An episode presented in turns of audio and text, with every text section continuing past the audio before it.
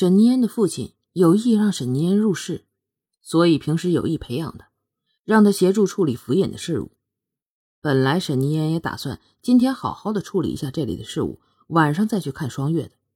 可是不知道为什么，一想到双月昨天充满期待的眼神，以及他那句开心的明天见，他就控制不住的想立马去看双月了。他能感觉到双月很寂寞，虽然他没说吧，但是他想去陪陪双月。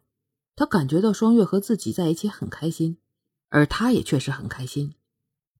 沈泥烟忍住内心的冲动，快速处理这里的事务，终于一上午就处理完本来一天才可以做完的事儿。吃过午饭便准备去看双月。百花楼里，双月射了一上午的飞镖。吃过午饭以后，在后院里喝着茶，双月忽然想到，这沈泥虽然今天说来看自己，可是今天早上是今天，今天晚上也是今天，他不会晚上才来吧？自己要空等一天吗？想到这儿，双月有点烦躁了。双月拿起一把扇子，练起了太极扇。想当年，太极可是双月最爱的，太极拳、太极剑、太极扇，双月都练过。每次练太极时，双月那颗烦躁的心都能渐渐地平静下去。当双月的太极扇打到第三遍的时候，沈泥烟来了。他看着双月练着奇怪的东西，像武功又像是舞蹈，总之很美。他静静地欣赏着，并没有去打扰双月。可双月看到了沈泥烟呢。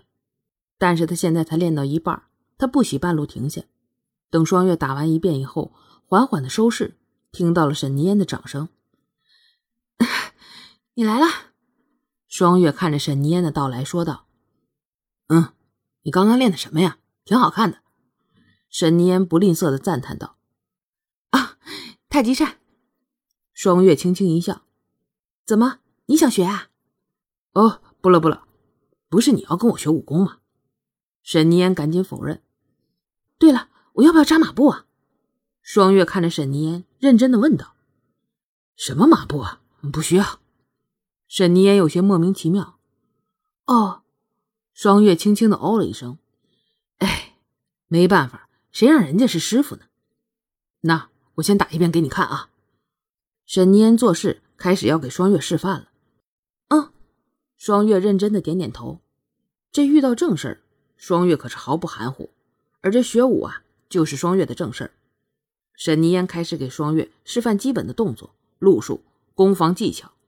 在沈泥烟舞完一遍之后，看到双月吃惊的样子，轻拍了一下双月的脑袋说道。怎么样啊？好厉害啊！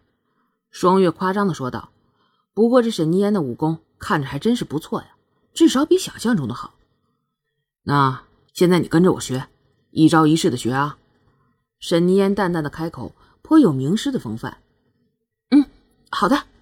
双月很听话的点头。首先起势。沈泥烟边说边张开了双手起势，双月也认真跟着做了。对，就这样。沈泥烟带着双月开始一步一步的教他，渐渐的遇到一些比较难的动作。不行，手要高一点，再高一点。不是这样。是。沈泥烟看着双月一直做的不到位，忍不住过去给他纠正。沈泥烟拖住双月的手腕，轻轻地抬了一点，又握上他的柔衣，纠正他的手型。手，要这样，知道吗？说完低头看向双月，而双月也正看着沈泥烟。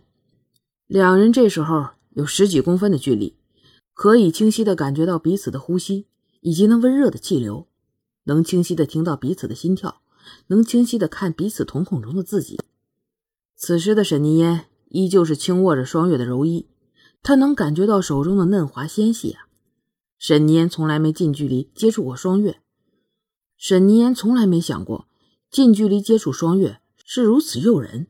她漆黑的瞳孔就像古井一样在吸引着自己，让她不自觉地沉迷了。待看到双月水润的双唇，沈泥烟轻轻地吐了口气。